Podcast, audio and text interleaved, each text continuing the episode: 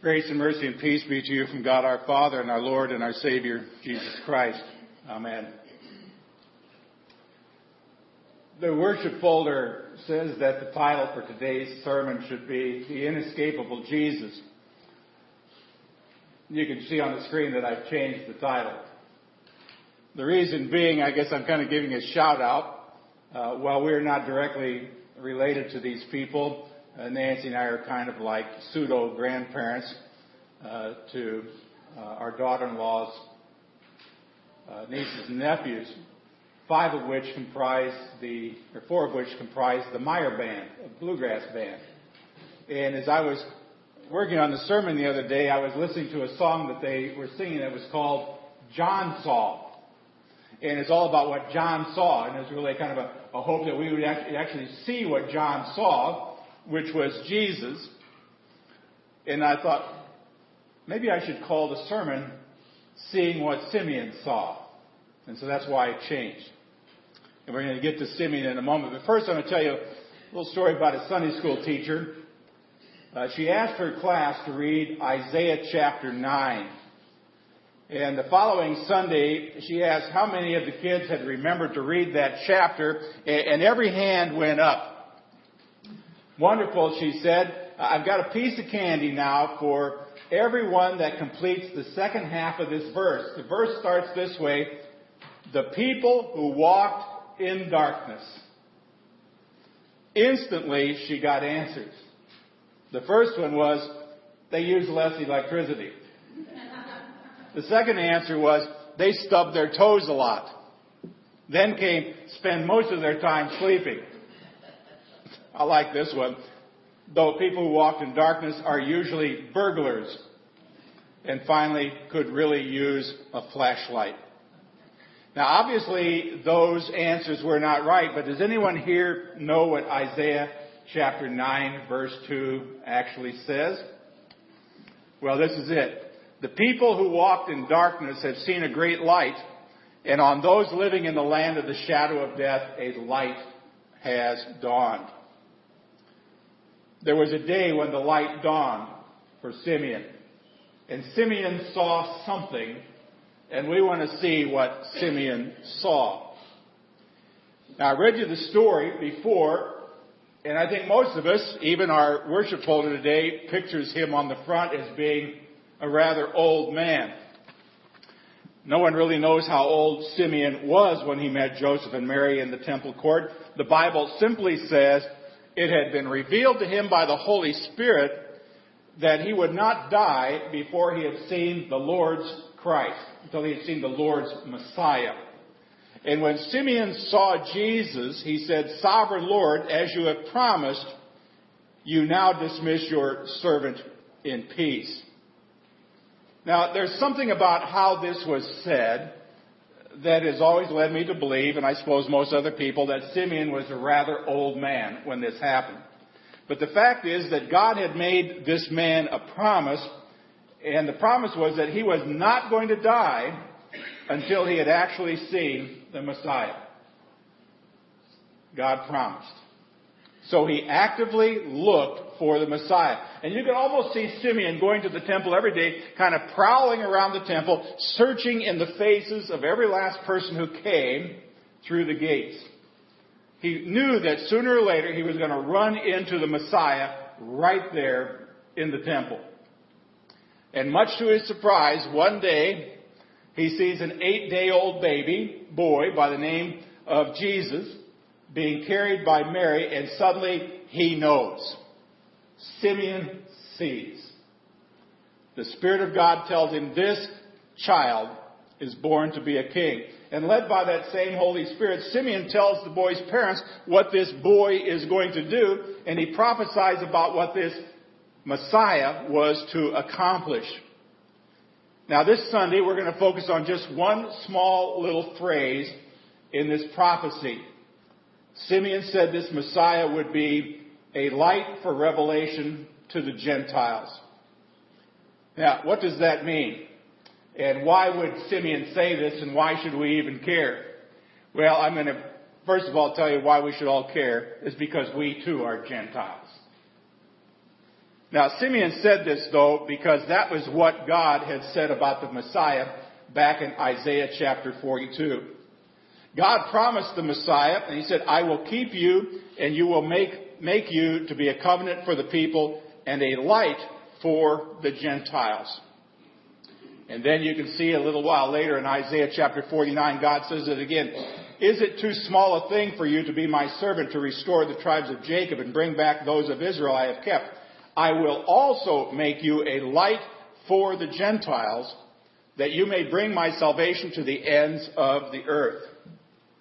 Now, if we move forward into the New Testament in the book of Acts, we read about a time when Paul was preaching to a group of Jews about Jesus, and they actually rejected the message about Jesus. They didn't want to hear about Jesus, didn't want to hear about the Messiah. And Paul actually goes back and quotes to them that verse from Isaiah 49 that says, since you have rejected Christ, he was now going to turn his message to the Gentiles. In Acts 13, he said, Now we turn to the Gentiles, for this is what the Lord commanded us. I have made you a light for the Gentiles, that you may bring salvation to the ends of the earth. When the Gentiles heard this, they were glad and honored the word of the Lord, and all who were appointed for eternal life believed. Now, what happened was a simple little sermon like that, and these Gentiles became Christians. Why? Because they realized that Jesus, the Messiah, had come. Not just for the Jews, but had come for them as well.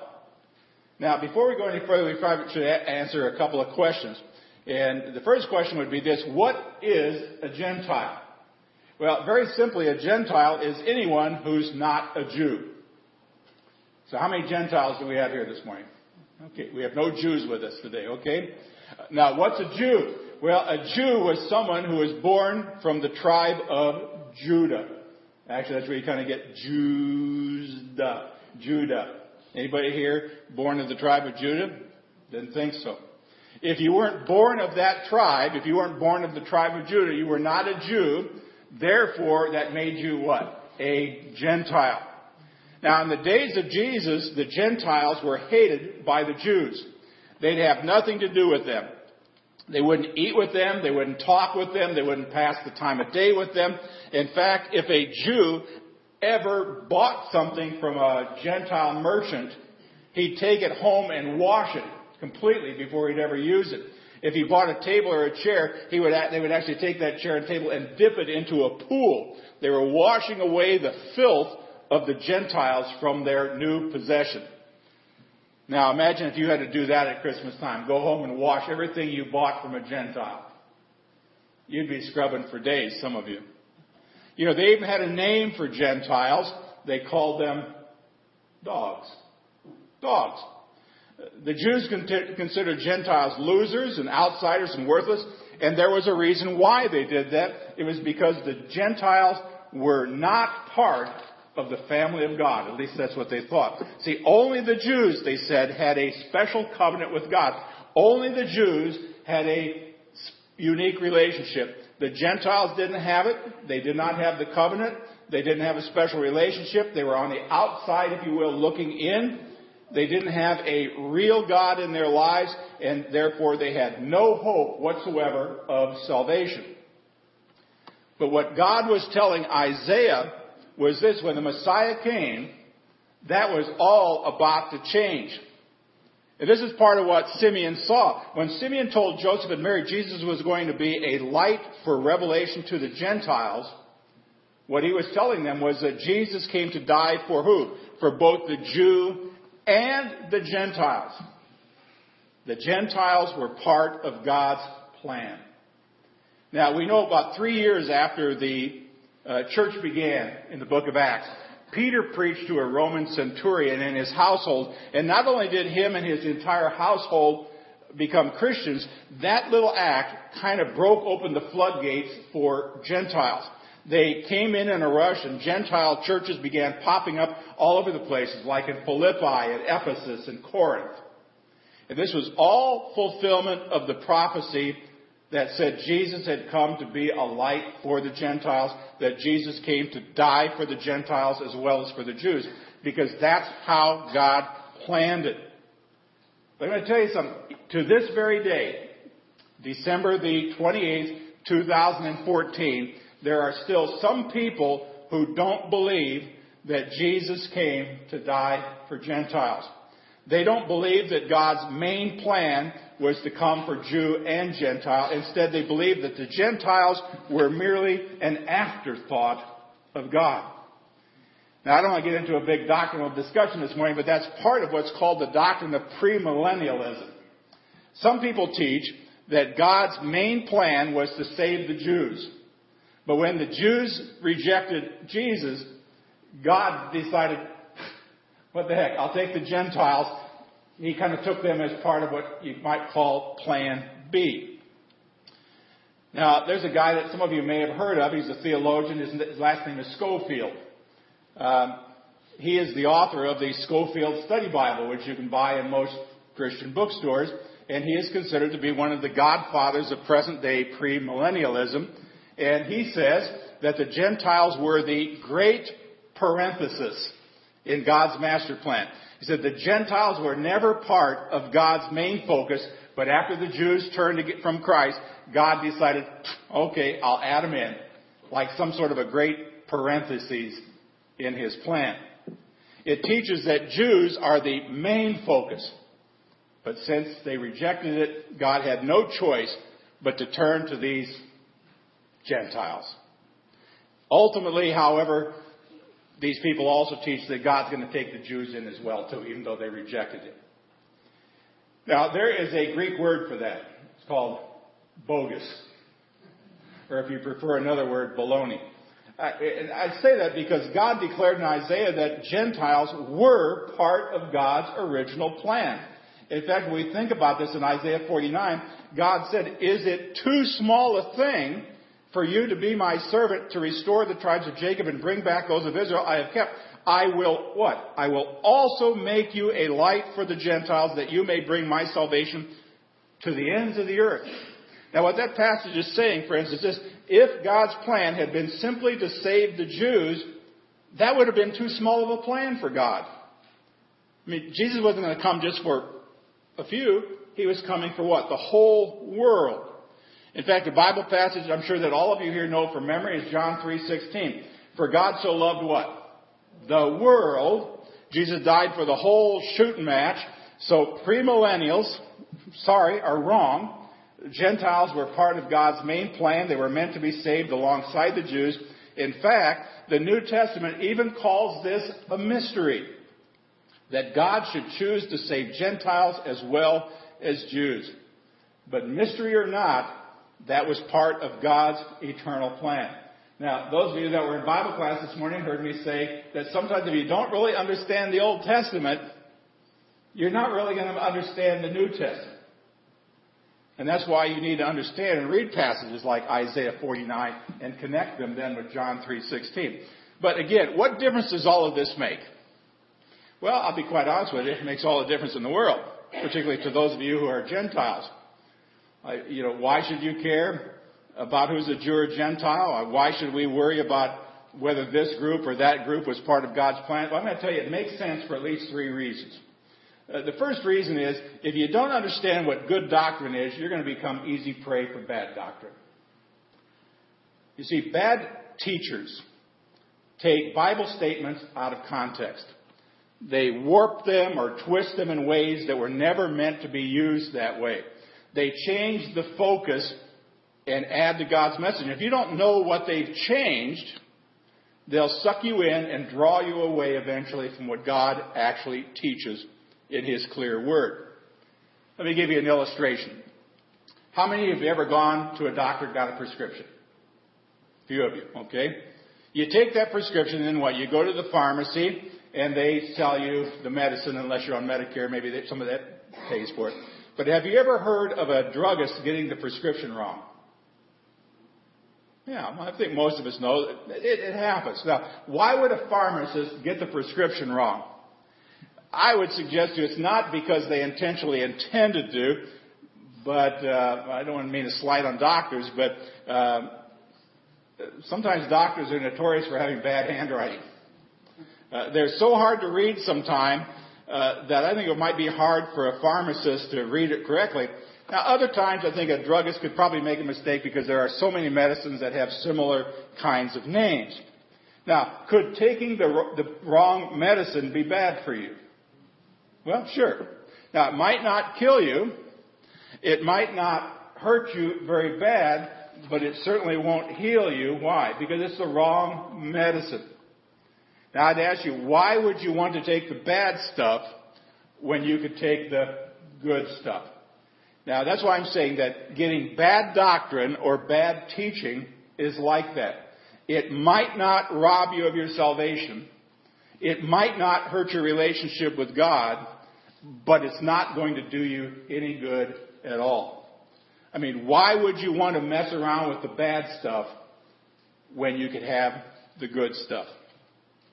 I have all kinds of people ask me whether I've read this book or that book or whatever by this guy. And sometimes I just say, I just, in fact, a number of years ago, I stopped reading books by Christian authors. I did that for a while because they all seemed the same to me and I decided the best thing for me to do would be back and get and just read this book. And so every year I try to read through it. Right now I'm on a course where I'm going to be starting again when I finish in a couple of days. I'm going to be, fin- I'll finish having read through the Bible in the last two years. And this next year, starting January 1, I'm going to read through it all in one year. This is probably the most beneficial book. I should say probably. It is the most beneficial book you could read. It's what's going to keep you healthy and whole. Now, all I'm saying is if you don't understand good doctrine, you're probably going to be easy pickings for bad doctrine. And I don't think you want that. Here's the second reason. The key of the gospel message is that neither the Jews, who were the chosen people, or the Gentiles, the outsiders, deserve to be saved. You get that? I mean, the Jews and the Gentiles, neither one of them deserve to be saved. I mean, is there anybody here who deserves to be saved? I don't think so. I mean, the book of Ephesians was addressed to a Gentile church in a Gentile country, and Paul spends a great deal of time teaching the Gentile Christians that they were indeed part of God's plan. In fact, in Ephesians 3, he said, It's a mystery that the Gentiles should be fellow heirs and of the same body and partakers of his promise in Christ by the gospel. But a chapter before that, Paul had already pointed out that it was a mystery that anybody would be saved. As for you, you were dead in your transgressions and sins. All of us also lived among them at one time, gratifying the cravings of our sinful nature and following its desires and thoughts. Like the rest, we were by nature objects of wrath. In other words, Jew and Gentile alike, we were all in the same sin boat. I can remember in the seminary at Concordia, Fort Wayne, uh, one of my professors, I believe it was Professor Scaer, was teaching on this, this subject and uh, the mystery that God would actually save the Gentiles. And there was a lot of discussion in class, uh, but when it was all over, uh, Dr. Scaer said, you know, I'm not really amazed that God planned to save the Gentiles. What puzzles me is why he'd actually choose to save me. Now, we could probably say that about all this. I mean, it's not so much that God saved the Gentiles, but man, this thing, he saved me. Now, the third thing is if you don't understand that Jesus came to die for all people, not just the Jews, you'll probably be more inclined to reject all kinds of people who just aren't like you. I heard about a church not long ago where a new family visited. And uh, the young son, 14 or 15 years old, sported a multicolored mohawk haircut. You know what I'm talking about. One of the older members caught him in the hallway and made fun of him. She waved her finger in his face and said that he was being disrespectful for wearing his hair this way and for coming to church looking like that. Needless to say, that family never came back.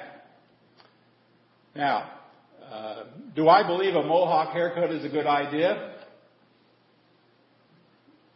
Irrelevant. Uh, not really. Uh, but if anybody, male or female, comes to church with a weird haircut. I just need to remember that Jesus died for that person too. And Jesus is far more concerned with that person's soul than he is with their hair or lack thereof. You'd want to get that person into Jesus so Jesus could change them from the inside. And guess what? When you're changed on the inside, you might just change on the outside as well. But see, if I am convinced that only certain kinds of people are acceptable to God, or if I believe that only certain kinds of people should be allowed to join my church, then I'm going to reject them because they just don't fit in the mold for me. I mean, they don't look like me. They don't talk like me. They don't dress like me. So therefore, I'm not going to talk to these people about Jesus, and I'm not going to want them in my church building. A lot of churches find some interesting ways to keep people out of their churches. Back in the 1800s, believe it or not, churches had the custom of voting on who could actually become members in their church. This dates back even in the Lutheran Church Missouri Synod. They would vote on whether they would accept you. If they didn't want you, guess what? You didn't get in. Now, during one particular evangelistic service in that day, an invitation was given at the end of a sermon for all those who wish to turn their lives over to Jesus and be forgiven. And one of the very first people to walk the aisle that Sunday and give her life to Christ was a well-known prostitute in that town. There was dead silence in that church. But in the silence that followed, it was obvious that the congregation was not open to voting her into membership. But finally, a leading member of the congregation got up and said, quote, I guess we blundered when we prayed that the Lord would save sinners. We forgot to specify what kind of sinners. We'd better ask Him to forgive us for this oversight. The Holy Spirit has touched this woman and made her truly repentant, but the Lord apparently does not understand that she's not the type we want Him to rescue. We'd better spell it out for Him just which sinners we had in mind. End of quote. Wow. See, that's what can happen if we forget that Jesus came to save all people, not just the ones you feel comfortable with. See, the man and woman of God who really understands what Jesus came to do will realize that Jesus came as a light for the Gentiles. Jesus came for the losers in his day. He came for the outcasts. He came for those people who are regarded as worthless and without hope. And he started with who? The shepherds. See, that's what Simeon saw. Now, why did Simeon see what Simeon saw? Try saying that a lot. The reason he was able to see what he saw was because he was looking. He was looking for the Messiah. He was searching the faces of every person who came in the door for Jesus. But the Messiah he was looking for wasn't like the Messiah the rest of the Jews were looking for. Now, there are some people who think that Simeon was the son of the famous Rabbi Hillel. Uh, Hillel had established a college for rabbis, and his son followed in his father's footsteps and eventually was chosen to lead that college. They also believed that Simeon lost that position of leadership because the Jews of his day believed that the Messiah would establish an earthly kingdom that would throw off the shackles of the Roman Empire and establish Israel as some big, great, powerful nation. The story at least says that Simeon didn't buy into that. He believed the Messiah's kingdom would be a spiritual kingdom that would be greater than any other earthly kingdom could ever be. Now, whether that Simeon is the same one the Bible doesn't say. But this Simeon prophesied about a Messiah who would do more than change the lives of his own people. This Messiah would change the lives of people who weren't like him. This is the Messiah who would give light to the Gentiles and he would change their lives as well. Now I gotta, I'm gonna speak for all of us. This is one happy Gentile up here. That Jesus came into this world and changed my life. See, something clicked between Jesus and Simeon. And Simeon suddenly saw what God wanted him to see.